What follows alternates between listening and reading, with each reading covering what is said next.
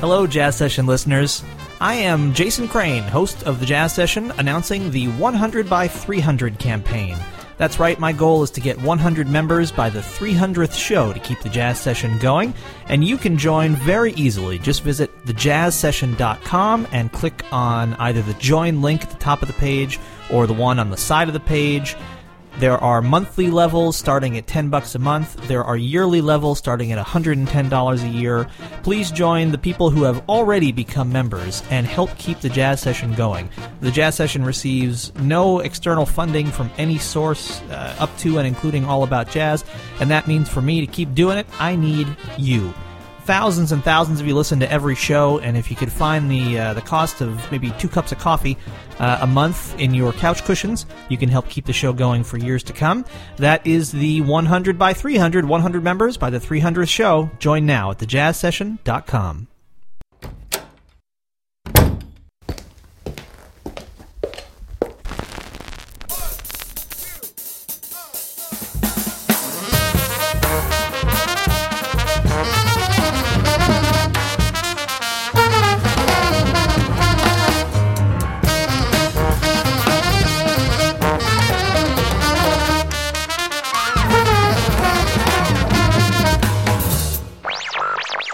Lesson 1 Basic Hip. Welcome to the Jazz Session. I'm Jason Crane. The Jazz Session is presented by AllAboutJazz.com, the web's leading source for jazz news, reviews, MP3 downloads, and more. Every episode of the show is available at thejazzsession.com. You can also subscribe using an RSS reader or subscribe in iTunes, and information on how to do that is available at thejazzsession.com. As you heard uh, at the beginning of the show, there's a little advertisement that plays. I'm looking for members. I need 100 of you to join in support of the show by the 300th episode uh, so we can keep this thing afloat. And uh, I think I'm going to make it. I've got 10 members already in the first few weeks, which is great and uh, really need your help. So if you can uh, find your way to becoming a member of the show, thousands of you listen to every episode, and uh, I really only need a hundred of you uh, to join. A small percentage of the people who listen to each show. Uh, if you could join, uh, that would really, really help me out and make the show viable. This show will never be a really profit-making enterprise, um, but at least that would help me to keep producing the show to spend some number of hours each week making more of these. So uh, if you can find your way toward giving me a little money, you can do that at thejazzsession.com slash join. Uh, voting is closed for the podcast awards, so I'm not going to ask you to go there, but I'll thank you uh, for doing it if you did and you went to vote for the jazz session. Um, the details will be released soon on the winners, and and win or lose, I'm uh, I'm really happy that you guys went and nominated the show. It means a lot to me. Thanks. My guest today is Kali Z Fasteau. She is a multi instrumentalist with a new record called Animal Grace. Uh, and from it, we're going to start with the very first track. This um, this album is two different live recordings on one CD. Uh, the first is a, a duet with uh, Louis Moholo, the drummer, and here's a tune called Impulse.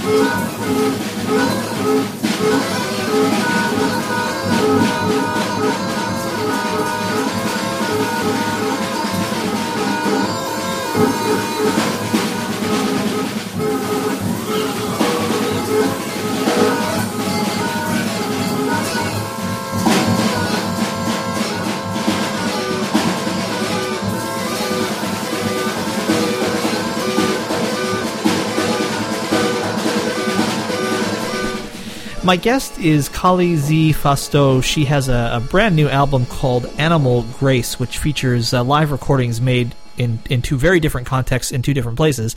And uh, it's my pleasure to welcome Kali to the show. Thank you for being here. Thank you so much for interviewing me. The first thing that uh, jumped out at me when I started listening to this record, and it's been uh, it's been months now since I received it, was that beyond just uh, your explorations of uh, what can I do within the limited sound palette available from the instruments that I have, you seem to be saying, how do I break past the perceived limitations of these instruments and find new sounds and new ways to make use of you know everything from the voice to uh, flute and saxophone, uh, which I found very exciting uh, and very refreshing to hear. Can you talk a little bit about your approach to to sound and to kind of pushing past what we might think of as the boundaries of the instruments? Yes, well, thank you very much, and uh, that's a great question because that is a major focus of my work. Um, is uh, breaking boundaries or leaping over them and uh, leaping over some of the, uh, as you say, perceived limitations of the instruments. And that's one reason that I'm a multi instrumentist because each instrument does have certain limitations. And so by being able to play many instruments, which I started doing as a child, so it's kind of second nature to me. Of course, it takes a lot of work too, but um, each instrument has uh, so many possibilities and uh, beyond any kind of uh, organization in a particular tradition of music, whether it's Western music or other traditions. Uh, so there, there's a lot that's outside of the construct that's already there. So I feel that that's my purpose in music is to to really uh, present the unknown. Kali, did you uh, did you grow up uh, as a as a listener and musician without referencing those boundaries, or is that kind of exploration something you came to later in your musical career? Well, I can say that uh, I had you know uh, traditional instruction, classical music, and piano. Uh, one of my my main teacher was Olga Heifetz from you know uh, Jascha Heifetz's sister-in-law. So I I came up very, very much in the uh, Western classical tradition and listening to jazz as a child also, and um, so I came up within that framework. But fairly early on, I had a dream that of of just improvising without uh, without structure, and then the next morning I woke up and tried it out, and it seemed to work. So uh, since that time, it's really been my preference. Uh, and you mean that literally? You don't mean you had a wish to do that. You mean you actually had a dream about that topic? Yes, I actually did. I actually did, and uh, it just sort of pointed the way of possibilities. And at that time, given that you were uh, kind of seated in what we might call this more traditional framework of classical instruction and so on and so forth, did you have an outlet uh, for that kind of performance? For classical music? No, I mean for your for your new for approach to uh, improvisation. Um, at that time, not not so much. I mean, uh, I was already, you know, there's a lot of piano lessons, also cello and flute, uh, of course, singing. I was always singing in the school choirs and uh, music composition because uh, my mother's side was all uh, musicians, professional musicians, and um, so I came up with a lot of music around me, listening all the time, and I always preferred music to any other type of entertainment.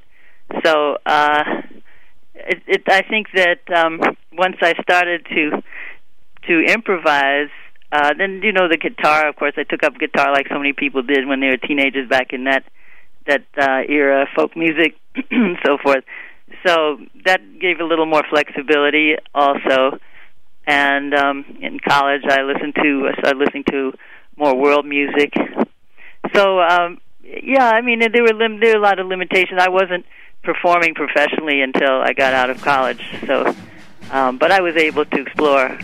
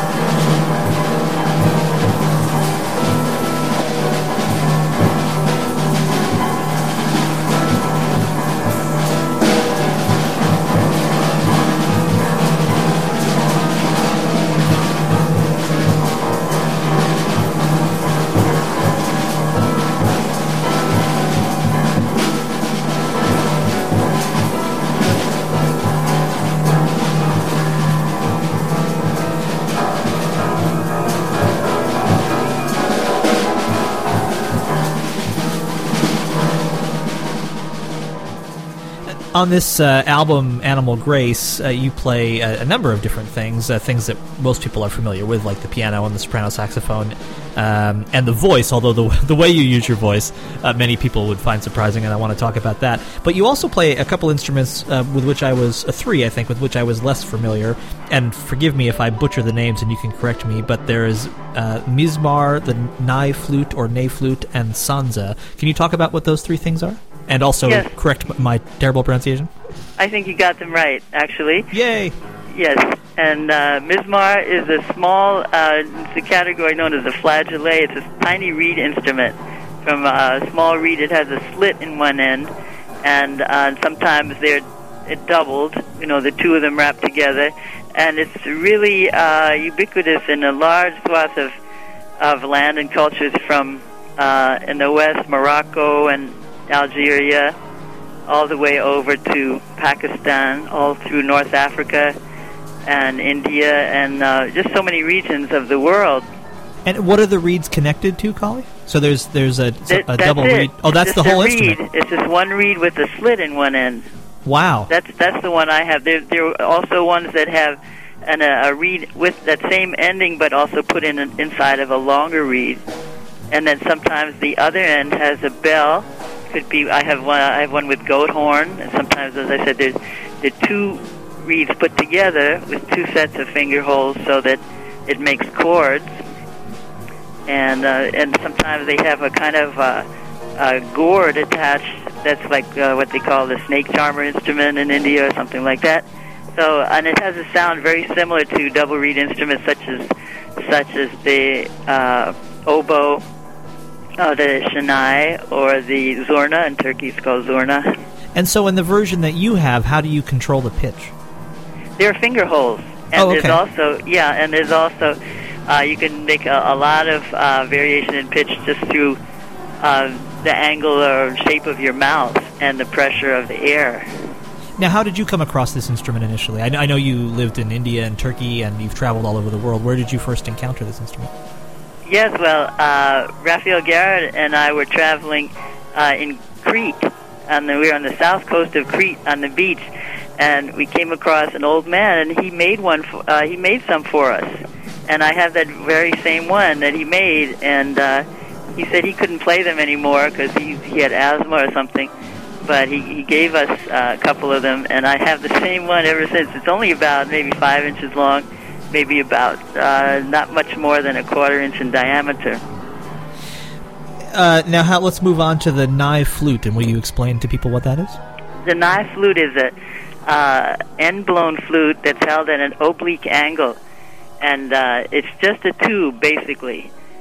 And uh, it's called ney or nai, and uh, other names also because it's found. Uh, in Morocco, it's called nai. In Turkey, it's called ney played also as far uh, east as Pakistan, as far north as Bulgaria, as far south as uh, areas of the Sahara, Niger, and Mali. Is is it similar structurally to? Uh, I'm just trying to think of things that I'm familiar with, like a shakuhachi or the uh, quena flute that sometimes is played in, in Peru and other places or it's just one uh, long piece to some extent wood? yeah i also i make i make bamboo flutes. I also make the, the shakuhachi and quena uh, shakuhachi and quena are, are held vertically. The ney is held at an oblique angle oh, not okay. horizontally like the uh, bansuri the indian flute and the western flute. It's held kind of in between. Gotcha. Oblique and uh, uh, the shakuhachi and the quena have a notch in the top of the tube for the for the embouchure whereas the ney is just a circle in Turkey they have a little kind of uh, uh, an addition that they put on as a little hat, looks like a little hat on top of it, but it basically is the same thing. And then how about the sanza? Sanza is another name for a thumb piano, likembe, uh, kalimba. It's a you know kind of a box with metal prongs that you can play with your fingers or your thumb.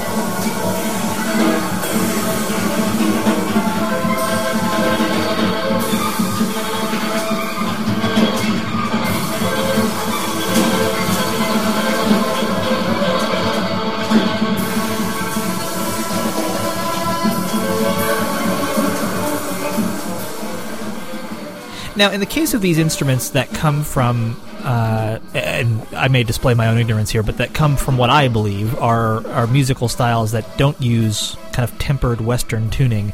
Um, how do you fit them into the context of playing, for example, with a pianist there or uh, other instruments that are slightly more bound to what we would consider conventional tuning?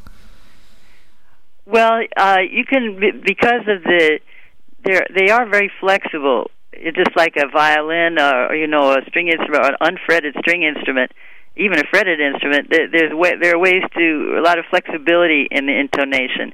And for instance, when you're playing the the ney flute or any any of the flutes, the angle at which you direct the air at the the edge of the flute will change the pitch. So you can adjust the pitch, pitches to conform to to almost anything. You know, if you you know there's ney players that you know they'll usually have a variety of flutes in different keys, and you you know choose one that fits best with whatever else is going on. But uh, yeah, I mean, of course, I think the piano is one of the most limited in terms of intonation that you could find, and um, uh, maybe the string, the voice is probably the least the, uh, the the least limited in terms of intonation. But yeah, there are ways of adapting. And actually, that points to something. The uh, the second half of this album, uh, Animal Grace, which is live in the Alps, uh, was recorded with uh, Bobby Few on piano, Wayne Dockery on bass, and Steve McCraven on drums. And uh, one of the things that really struck me, uh, particularly about Bobby Few's playing on this, and I know that, that you and he go way back, so this isn't very surprising, but he he really seems able to to follow you in these sonic explorations and and really able to play almost what what I would consider kind of outside the normal uses of the piano. You really seem like a like a great match. How, how did the two of you meet and realize that you had an affinity for for playing together? Well, um, I lived in Paris for uh, many years, uh, and uh, he, you know, he lives there. He's he's based there, and uh, there's a whole scene over there. Uh, during I was there mostly during the '70s and part of the '80s. Uh, in in between other travels to India and other places. So, um, you know, of course, uh, with he used to play with um, Frank Wright, and Muhammad Ali, and Alan Silva. They had uh, wonderful quartets. So, you know, we had occasions to perform together, and um, later on, when he had a chance to come to to New York, we had uh, chances to play together. We do some recording and and whatnot. So yeah, we're very very compatible musically. Just very there's certain people that you can just work with without a lot of uh, to do or you know preparation. Uh, Louis Moholo is one of those also in the first half of the album. In which case, uh, that was really the first, not the first time, but one of the very few times we performed together, and no rehearsal, no instructions, and just hit. And it is, you know, impeccable. His playing is impeccable uh, sometimes you just uh, you you know you can find that kind of uh, musical compatibility. And with Bobby Fuse, of course, you know, also a great master on his instrument, and um, so it's always it, it always works.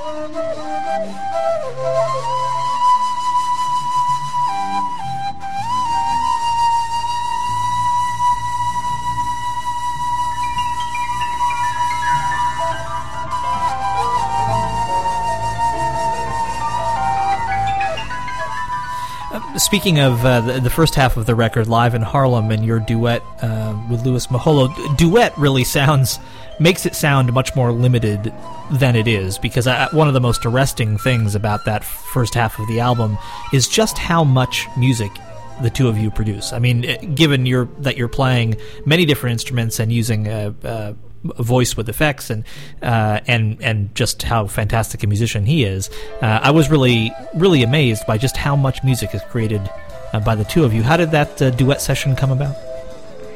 Uh, he was in town, and he, he rarely comes to the States, not very often, and he was in town to play the Vision Festival that year.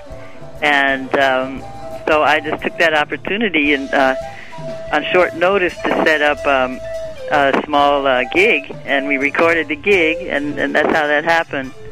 We had first played together uh, during the 70s um, uh, in Amsterdam. Uh, he and Mongezi Feza and some of the other musicians from South Africa came through and played with Raphael Garrett and myself.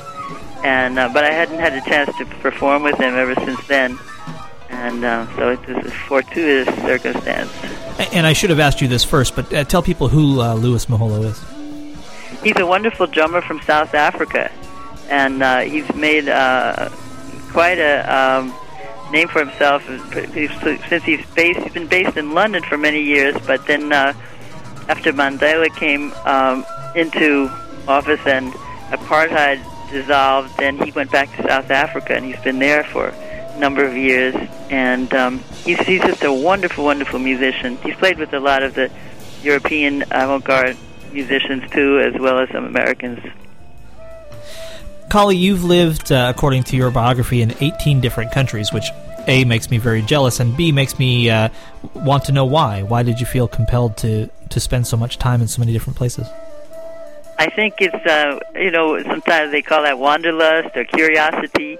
I've always been just interested in, in the whole world. You know, I, I growing up, I I traveled as a kid too.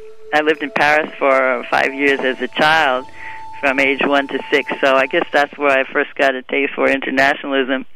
Um, went to the UN school as a, you know, uh, you know, the first couple years of school, and um, I just uh, it just comes naturally. I think my my parents traveled a lot, especially my father, and uh, it really just kind of is in my blood and I had just a tremendous tremendous curiosity to see how other cultures lived and I was always drawn by the music of other cultures. I was drawn to places where I loved the music. So I I wanted to see how how it was there, how people lived, how the sounds were in there in, in that environment and study possible or study either formally or informally by osmosis. Uh so that that's how that happened and it was you know I I lived I traveled on a shoestring. You know, I would have some gigs and then have enough money to get to the next place and then set up some gigs, find the musicians, set up some gigs over there and go to the next place. And uh, it was quite an adventure. I'm really glad I did it at that time in my life, you know, and uh you know, many people keep uh you have a lot of obligations to keep them in one place during their their early part of their adulthood and I chose to you know really be like a gypsy and really explore. I just had this craving to explore many, many lands, many cultures.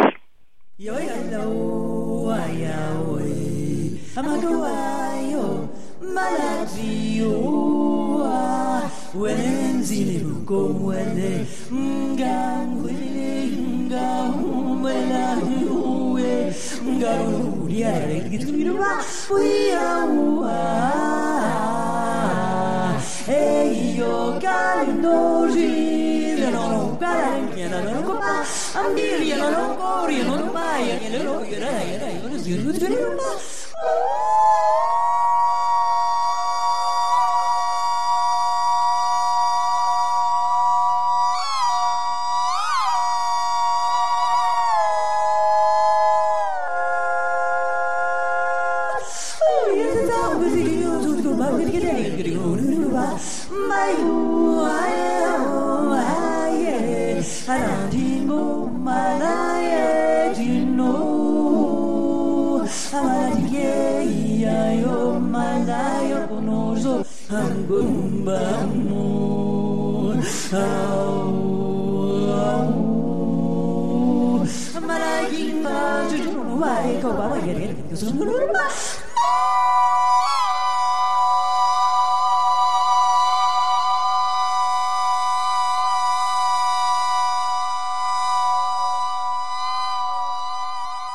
I find that I tend to ask this next question to people uh, like you who have incorporated uh, music and instruments from different cultures uh, into your own your own music.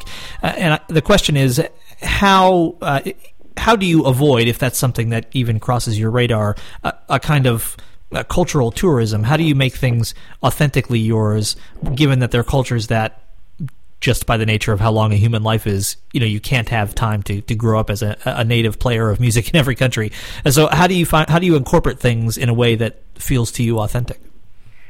Well, I don't try to duplicate any anything. I don't try to duplicate any types of uh, Western music or tunes or anything. I mean, I'll play or sing anything at home. I, I love all kinds of music, uh, soul music, gospel music, you know, I might perform them at home for my own enjoyment or for, you know, but when I go out to present my music, um, it's always original, and I don't try to duplicate. You know, a duplication is it's wonderful. There's a lot of people that do it very, very well, and that's their that's their thing. A lot of people play one instrument and they play many kinds of of music on it. They put something in front of them and they'll play it perfectly. But my gift is is entirely the opposite.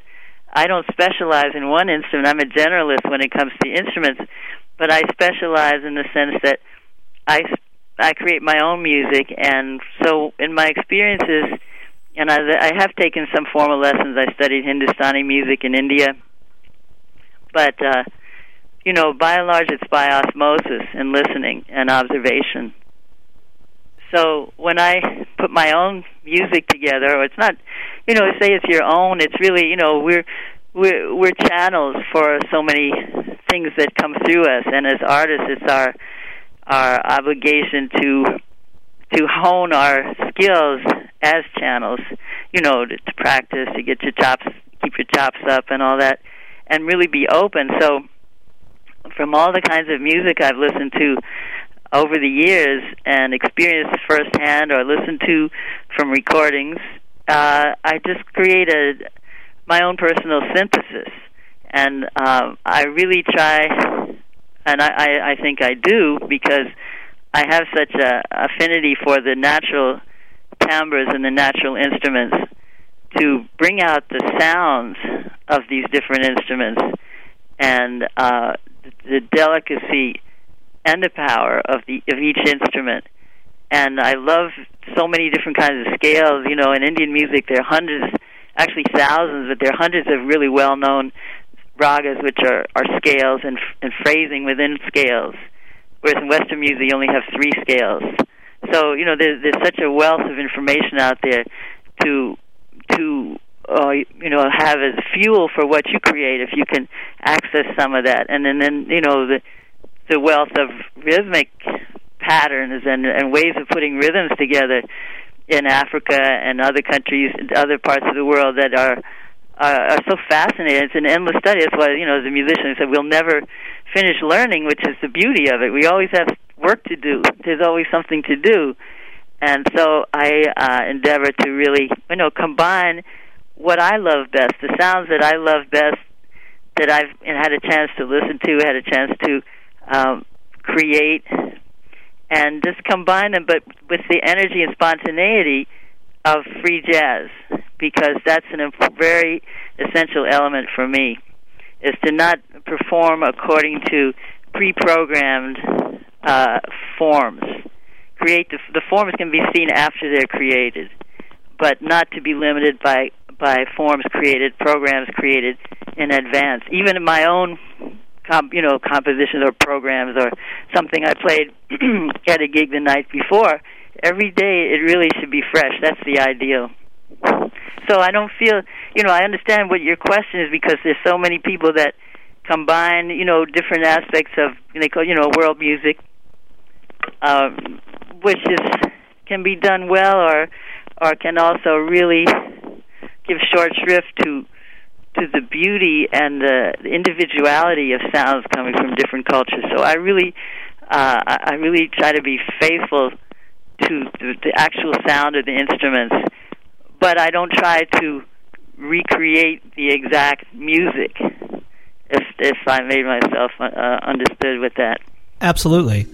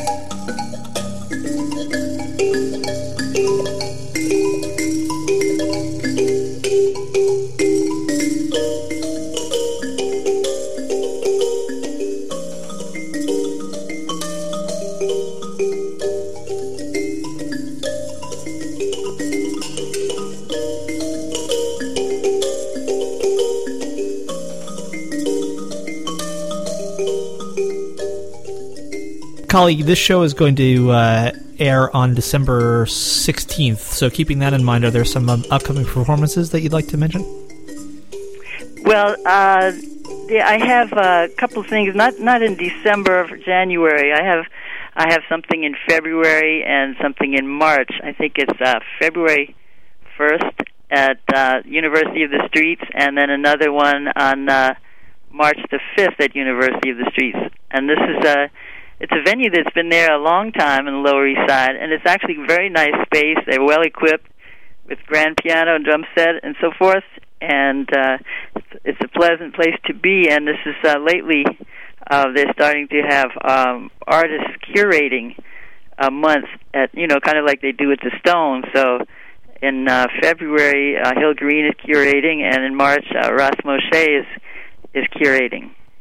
And uh, just to be clear, I'm sure most of our listeners will have guessed this, but that's the Lower East Side of Manhattan. So if you're right, in right. the New York area, you can check those out. And also, there'll be a link to uh, Kali's website in the notes to this show at thejazzsession.com, so you can go to her website and uh, find out about upcoming gigs and see uh, all of her recordings there.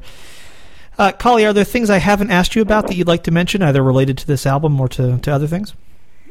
Yes. Um, well, it kind of touched on the on the edge of it, but um, in terms of the the uh, of my vocal style. I call it international vocalese because uh, just as with the instruments, by hearing all kinds of sounds, all kinds of music, all kinds of instruments, all kinds of ways of singing, I uh, incorporate some things that that I've heard or ways of producing sound. But again, of course, um, never exactly because our voices are always our own, and we you know we we can cultivate our voices but we still always sound like ourselves, which is the way it's supposed to be. So I uh, you call it scat or whether I actually prefer uh, singing without words because somehow words pin things down too much, and music is really beyond words. And music can express things that are beyond words. So I try to, um, you know, achieve and express a variety of emotional and spiritual feelings that are beyond words, and to um, portray through the sounds, I create a kind of an ideal vision of people from many lands who appreciate and cherish each other's expressive and unusual sounds. To you know, to bring people together to appreciate uh, the possibilities and uh, the gifts of of each different culture. So, and also um, another important part of uh, the theory behind the way I play. Uh, I call it the Tao of music, um, and it's uh, I try to you know through sound to rebalance the equilibrium, the dynamic equilibrium of yin and yang in society and in music. I mean, didn't really get into that so much, but um, uh, to create you know different qualities of music, highs and lows, loud and soft, rough timbres, smooth timbres, um, polyrhythm or simple rhythms, odd metered rhythms versus even metered rhythms. All these different qualities of music create interest and definition by juxtaposition and um, having them the contrast move through town through through time. So um, you know when you um, totally improvising without any kind of structure or pre preconception, if there's anything, it's about showing the unity or uh, expressing the joyful unity of the opposites of sound, the contrast, because the contrast show the interest. If you play loud the whole time, it loses interest, or you know, it's between loud and soft that the interest comes in. Loud is only loud by comparison to soft. High is high by comparison to low, and so you know, so so so so forth with all the different uh, aspects or qualities of sound and music. So, um, you know, many people like theories, um, or they appreciate that, or they feel that with a theory that will explain the unexplainable, which is really music, as I said, really is beyond words. But this kind of approach through through yin and yang, through Taoism, uh, it kind of uh, it, it gives a framework because at any moment in time you're free to choose from any of these polarities. And uh, in, in that moment of creation where all your senses are focused on the sound, you're creating the sounds around you. So it's it's wide open, and yet there's there's there's some kind of logic behind it. Not that you have to be thinking about the logic because it just flows through you, but that's really the ultimate, and uh, that's really the joy. You know, it's really an exhilarating, joyful experience and to be able to share that with other people and show them that they too can live their lives that way because sound you know the the mind the brain follows sound. So that's why music is such a powerful force. And uh if you can show people by the way you play without structure preconceived structure uh life follows the sound so they can create their own lives that way too. So it's this kind of a all encompassing uh, theory or approach to the music, and you know it works for me, and I'm so grateful to to you know have the opportunity to perform, to have to have to have the skills and the just the kind of uh, temperament for this work because it's extremely rewarding on many levels. Certainly not every level, and I'm not even going to go into that. but it certainly is rewarding. I'm very grateful to have the opportunity to to share uh, share uh, whatever I can with uh, with the people. My guest is Kali Z Fasteau. She has a, a, wonderful new album called Animal Grace, and uh, it's it's been really fascinating to talk with you. And I thank you so much for taking the time to come on the show. Well, thank you very much. I really appreciate it, Jason.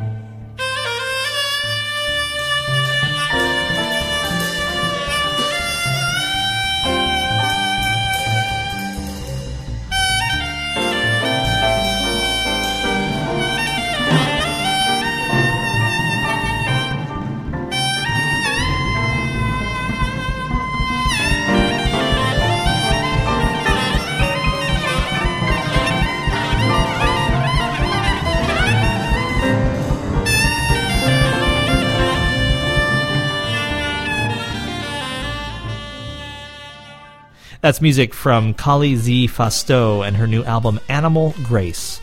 I'm Jason Crane. This is the Jazz Session presented by AllAboutJazz.com, the web's leading source for jazz news, reviews, MP3 downloads, and more. Every episode of the show is uh, available at thejazzsession.com for free anytime you want it. It's also available in iTunes. You can subscribe using iTunes or an RSS reader, and you can do that uh, via the links at thejazzsession.com. Please become a member, okay? And support the show. Thank you very much. Also, uh, support the guys who recorded the theme music for this show, the Respect Sextet. Their albums are at respectsextet.com, including the most recent one, Farcical Built for Six. Thanks also to Dave Vrabel, who designed the Jazz Session logo. Thank you for listening, and now get out there and support live jazz whenever and wherever you can. And come back next time for another conversation about jazz on the Jazz Session.